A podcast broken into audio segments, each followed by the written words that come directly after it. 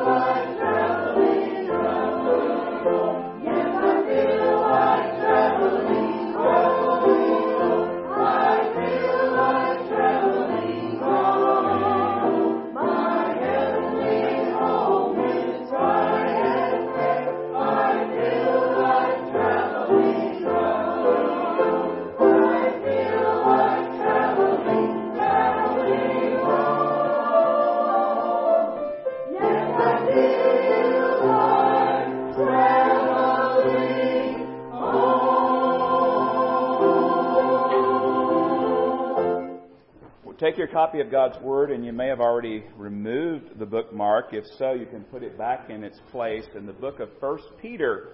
You know, we started out earlier this year studying through the book of 1 Peter, and uh, we put a bookmark in that uh, study for the summer, and we spent some time in the hymnal and uh, looking at some hymns and songs and letting them drive us to the Scripture. And so today we're going to pick up our study again that we've called Hope for the Hurting a journey through 1 Peter. You'll find your spot there in 1 Peter chapter 3. 1 Peter chapter 3. How many, of you ever, how many of you have ever heard the phrase, no good deed goes unpunished? Anybody ever heard that phrase? No good deed goes unpunished. You know that describes the fact that sometimes our acts of kindness and our good deeds and our um, kind heartedness to others can actually backfire on us. I was thinking about when we were growing up, and I don't remember how old I was, but I remember my stepfather. Uh, we had somebody, if it was a family member, there was a, a car that broke down on a very busy area uh, of um, road in uh, the area where I grew up. And uh, in fact, it's probably the busiest section there. And so I went with him, and we went to get this car and tow it in with a chain. And uh, let's just say that things didn't go so well. And I don't remember if the chain broke or came loose, but that car got loose and hit another car. And needless to say, no good deed goes unpunished. Now, that's not true all the time, thankfully, but it can happen. And to be honest with you, it doesn't make much sense. I mean, we're trying to be helpful, we're trying to be kind, we're trying to be a good neighbor, and yet it ends up biting us and ends up costing us. And so this morning we're going to pick up our study here in 1 Peter, and we're looking at chapter 3, and we find ourselves in verse 13. And it's interesting when you think about no good deed going unpunished. If you look at 1 Peter uh, chapter 3 and uh, verse 13, it says, And who is he who will harm you if you become followers of what is good. That's the New King James. Let me read it to you in the NLT. Now, who will want to harm you if you're eager to do good? In other words, who would want to hurt somebody that just wants to do good? And the obvious answer is what? No one. No one want to hurt somebody that's just trying to do good, that just wants to do good. But we know that's not always true. In fact, if you're there in 1 Peter chapter 3, you just read verse 13, if you read the very next verse, it tells us that our good deed might be punished after all. Because he just said in verse 13, and who is he who will harm you if you become followers of what is good? And then verse 14 says, but even if you should suffer for righteousness' sake, you are blessed. And do not be afraid of their threats, nor be troubled. And we've got to be reminded today that if we're seeking to live a life for the glory of the Lord Jesus Christ, to live a life for the glory of God, the reality is that is not going to set well with certain people. And we're going to fall out of favor with certain people. And certain people, believe it or not, I mean, we're seeking to do good and live good and live right. There are certain people who are not going to like that, and they're going to want to harm us. And the question is, as a believer, as a follower of Jesus Christ who's seeking to live right and do right and be right and help other people, and then we end up suffering for that, how do we live in a way that continues to bring glory to God? And how do we respond to that kind of suffering? We're trying to do good and we get punished. And so I want to talk to you for a few minutes today about how to handle suffering for Jesus. How to handle suffering for Jesus. And I'm going to give you six things to remember when you're called upon to suffer for Jesus, to suffer for your faith. And all six of these are going to come right out of this passage that we're looking at here today in 1 Peter chapter 3, uh, verses 13 through 22. And because there are six of them, I'm not going to spend a great amount of time on every one of them. We're going to mention them, we're going to talk about them, and move on so we can get uh, through these things. But some things to remember when you're called upon to suffer for your faith. And it may be verbal suffering, it may be pushback at work, it may be a loss of a position. Uh, it could possibly be, and, and, and uh, it seems far fetched to us at times, but it could possibly be physical harm that's invoked upon us because of our faith. But whenever we're called upon to suffer for Jesus, whatever light that takes on, whatever it looks like, there's some things we need to remember. And first of all, and this is going to seem kind of odd to say, but the first thing we need to remember when called upon to suffer for our faith is this remember that you're actually blessed. Remember that you're actually blessed. Now, you're there in verse 14 again. And I want you to notice what it says there in verse 14. But it says, But even if you should suffer for righteousness' sake, you are blessed. Now, wait a minute. That makes very little sense on the surface. Who in their right mind would feel this way? Listen, I'm happy today. Well, why are you happy? Well, I'm suffering because of my faith in Jesus Christ.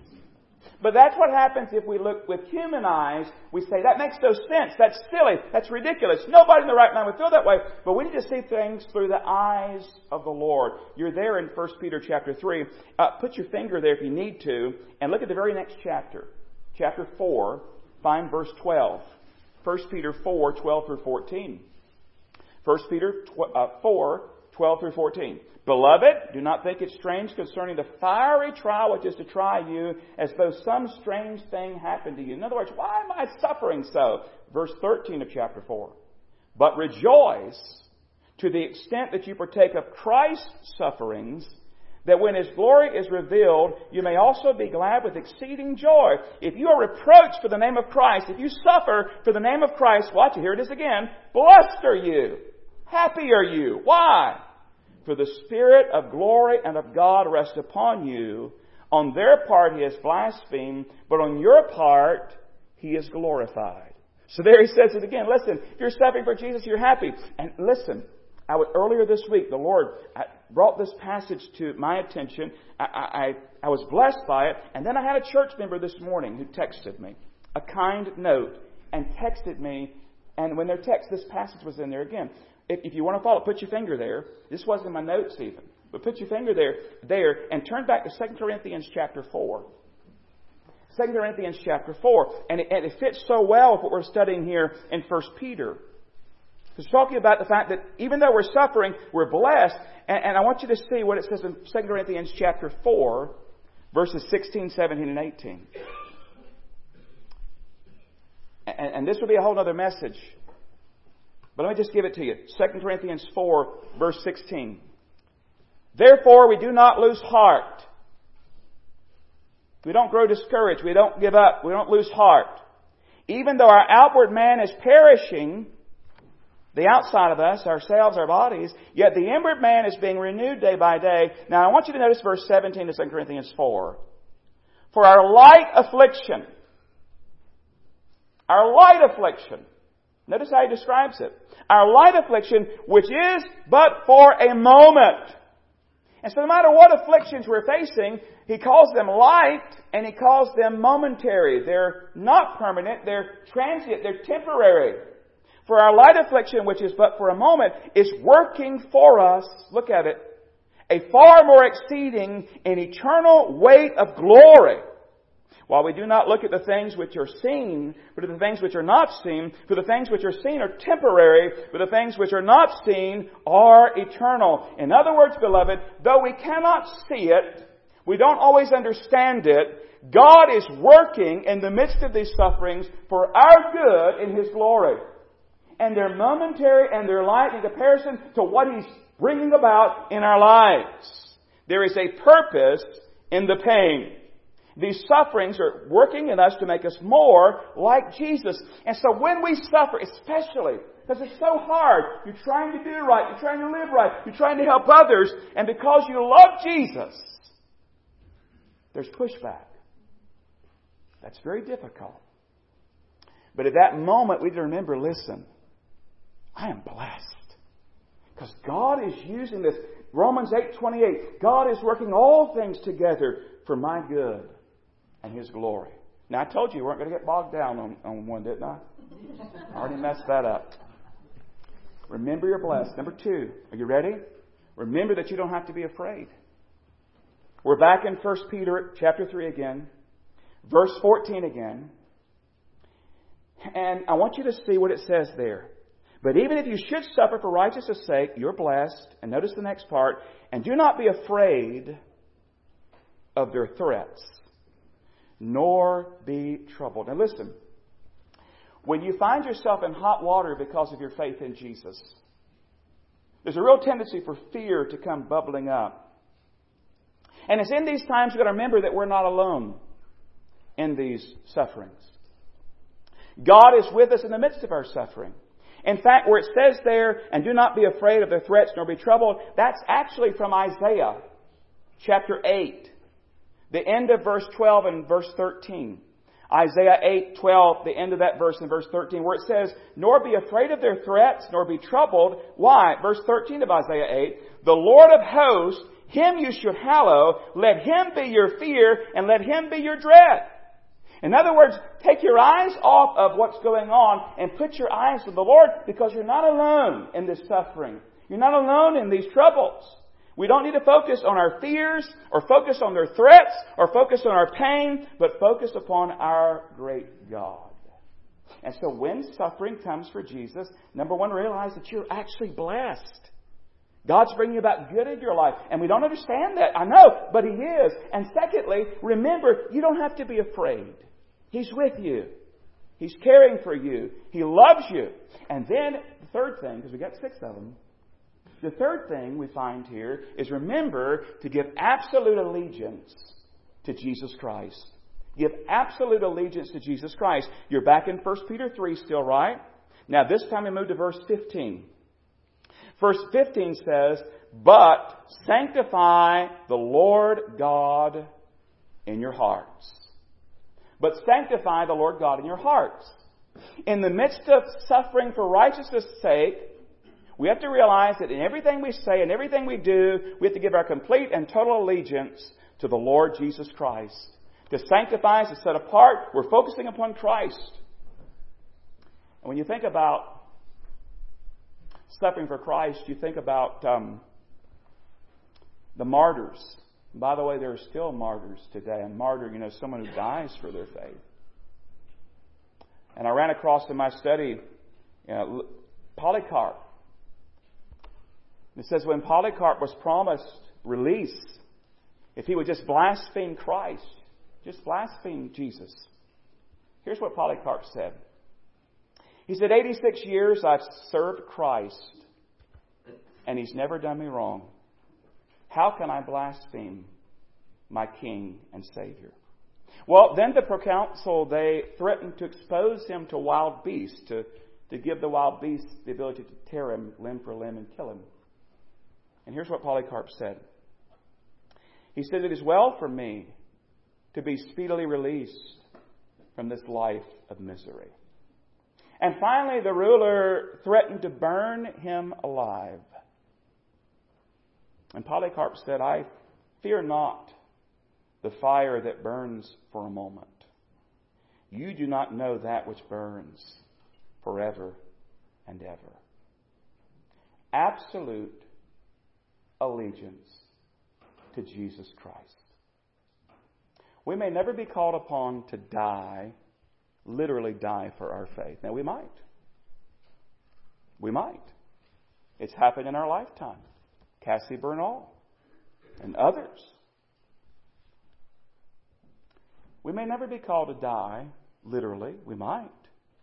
But we are called to die to self, take up our cross, and follow Jesus Christ and give Him absolute and total allegiance, no matter the cost.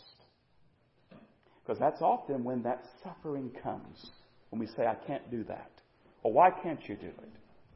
Because I am a follower of Jesus Christ. Fourth thing.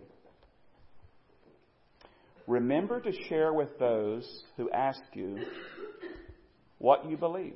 Remember to share what you believe with those who ask you. Now we're back in verse 15 again. He says, But sanctify the Lord God in your hearts, and notice the next part, and always be ready Always be ready to give a defense to everyone who asks you a reason for the hope that is in you with meekness and fear. In other words, we're to be ready to tell others what we believe And that's true whether we're in a legal setting, a formal legal setting, or whether we're talking to somebody one on one. If they ask us what we believe or what we're thinking about these things, we're to be ready to tell them, to give uh, uh, apologetics, if you will. Now, it does not mean we have to have a PhD. You know, it was old Vance Havner, I think, who said sometimes PhD stands for phenomenal dud. And, and by the way, if you've got a PhD, God bless you. But we sometimes think, well, if I had a PhD, then I could do that. Or if I had formal training, I could do that. If I went to seminary, I could do that. But that's not what it says. It doesn't say if you went to seminary, you went to Bible college, or you have formal training, be ready to give a defense. He says, no, you be ready to give a defense. You be ready to tell others what you believe. And so you know how you got saved. You know what you understand from the Bible. And you just tell them what you believe and what the Bible teaches. And you, you st- and by the way, that should drive us to study more and learn more. But notice it says how we're to tell them. Not just tell them, but how we're to tell them. Please note, we're not to tell them in arrogance and pride. It says there in that passage, it says in that verse what? We're to do it with meekness or gentleness, and we're to do it with fear and reverence. I love what one said. He said, we've, uh, we got to remember that we're witnesses for Jesus, not prosecuting attorneys. See, you can argue somebody into it, somebody else come along and argue them out of it. We're not called to argue people into the faith or into the kingdom. We're called to share the message. We're called to share the gospel. The Holy Spirit has to work in their hearts and lives and bring them to conviction and conversion. We're told to share the gospel. We're told to share the message. We're told to give a ready defense for what we believe. And so, in other words, we're supposed to open our mouths. We do it reverently, we do it gently, we do it with fear, we probably do it even with trembling, but not to be afraid and say, well, I'm not going to say anything. No, if they ask you, it says in this passage, we're supposed to tell them.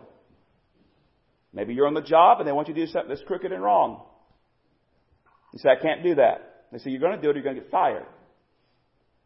Why can't you do it?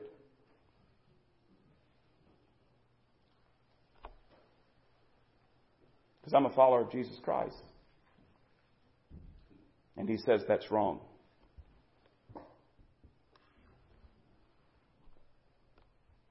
We're to share what we believe with others, which will help us with this next part, and that's to remember to keep a clear conscience. Keep a clear conscience. In times of suffering, and for all times for that matter, be sure and live in a way where you have a clear conscience. Look at verse 16. Having a good conscience, that when they defame you as evildoers, those who revile you, your good conduct in Christ may be ashamed. People can accuse us of all sorts of things. They can accuse you of all sorts of things. But it's vital that you keep a clear conscience. I've um, told my son, I remember I, I talked to, I think it was Gideon before, and I told him that um, I want to always be able to lay my head on my pillow at night with a clear conscience. People can say what they want to say, they can accuse me of whatever they want to accuse me. But I want to be able to lay my head on the pillow at night with a clear conscience before God. And by the way, that's biblical. Remember, this passage is talking about suffering. It's talking about trouble from other people. And with that's going to be probably false accusations that are going to come. But if you keep a clear conscience, it's so much easier to stand for truth and do what's right. And the next verse is quite interesting. Verse 17 says, For it is better if it is the will of God to suffer for doing good than for doing evil. In other words, listen, if you're going to suffer, it's better for you to suffer for doing right than do wrong.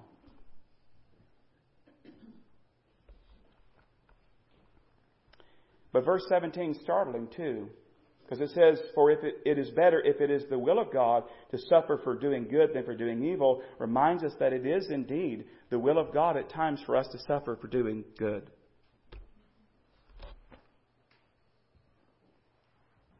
You say, I don't understand that, preacher. I don't either.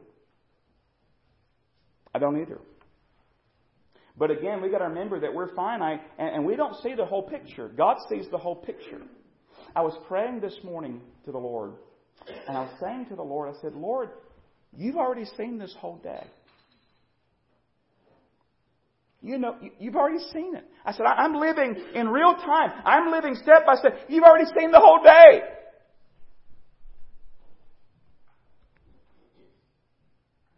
And I encouraged us because it reminded me that's why He can prepare us and give us grace because He knows what's around the corner.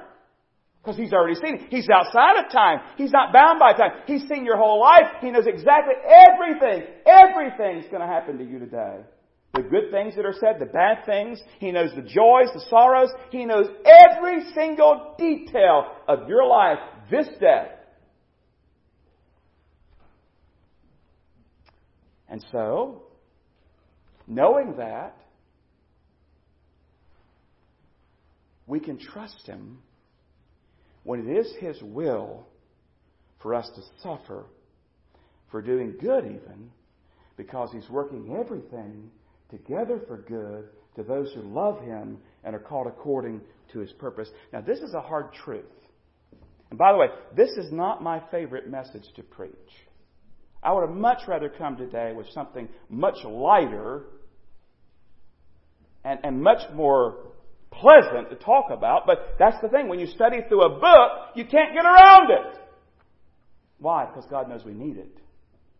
So this is not light and fluffy. This is not, this is not like, ooh, I, can, oh, I love this. No, I don't like this. I don't like this at all. Be honest about it. We don't like this. We wouldn't choose this. This is a hard truth. It's hard to be punished for doing good. And so it's vital that we stay close to the Lord in these seasons. Why? Because as the old saying in the old song, sometimes we can't trace his hand. We're like, God, what are you doing? But even though we can't trace his hand, we can always, always trust his heart. I got to give you number six. Remember that Jesus has already set the ultimate example and is absolutely victorious. Now, I got to be honest, what I'm about to read to you, and we've got about three minutes to do this, is one of the hardest passages in all of the Bible to interpret. Isn't that encouraging?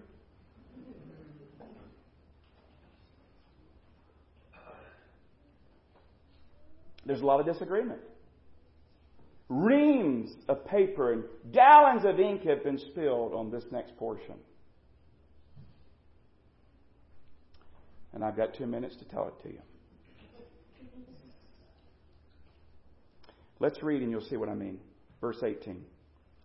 For Christ also suffered once for sins, the just for the unjust, that he might bring us to God, being put to death in the flesh, but made alive by the Spirit.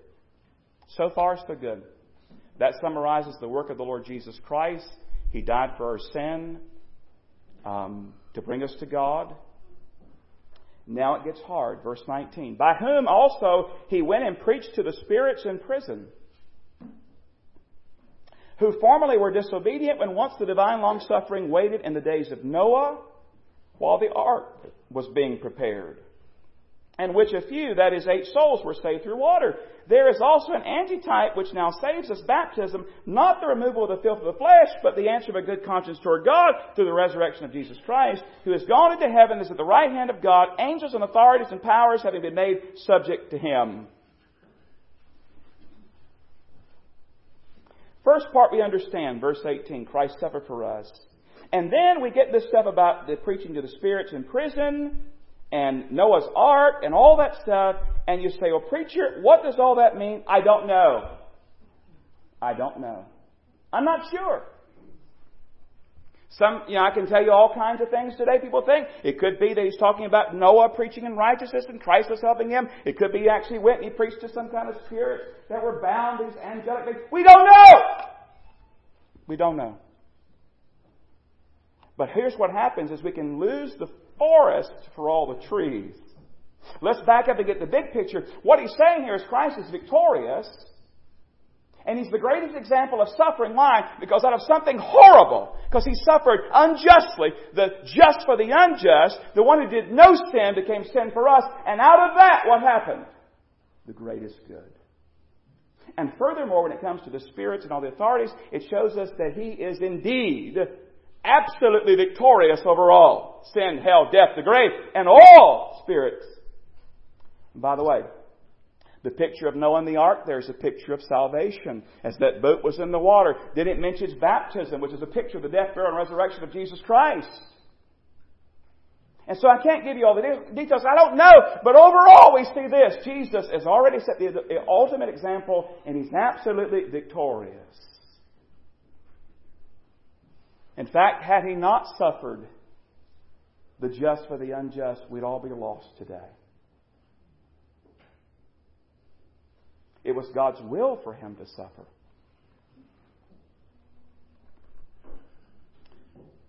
Now, I got to be honest with you. We got to quit. This is hard. This is difficult. Suffering is not easy. We still wrestle with why would God allow us to suffer in the first place if we're seeking to do good? But again, we've got to remember He sees the big picture. I clipped this recently from a devotional, and it really helped me. Listen to what it says. Trying to understand, this can help you in a lot of ways. Trying to understand why and how God does what He does is like trying to swim an endless ocean in all directions. Let me say that again. Trying to understand why and how God does what He does is like trying to swim an endless ocean in all directions. If we were as all knowing as He is, there'd be no need to trust Him. But God designed us in such a way that we would actually need to trust Him. Why? Because our understanding is so limited. There is a purpose in the pain. There's a purpose in the suffering. He's working in your life in eternal weight of glory. And when you can't trace his hand. Lord, what do you do? You can trust his heart. And really, I think that would be the summary for all six of these things. Trust his heart. He has your good in mind, believer. He's always working for your good. Trust his heart. Father, help us today to absorb these truths. There is so much here, we feel like we're swimming in an endless ocean in all directions. But we're not. You place us on a solid rock and a firm foundation, the Lord Jesus. Help us to live with absolute total allegiance to Jesus Christ. Help us to love Him with all of our heart, soul, mind, and strength. And we pray this in Jesus' name. Amen. Our closing hymn this morning, I think, is an appropriate one 453 Leaning on the Everlasting Arms. Let's stand together. We'll just sing the first and the last, and then we'll pray, and then we'll transition to this business meeting, and then send you on your way where you can go and say, I have no idea what he was talking about today. but God is good. Even when we suffer, God is good. 453, let's stand and sing the first and last.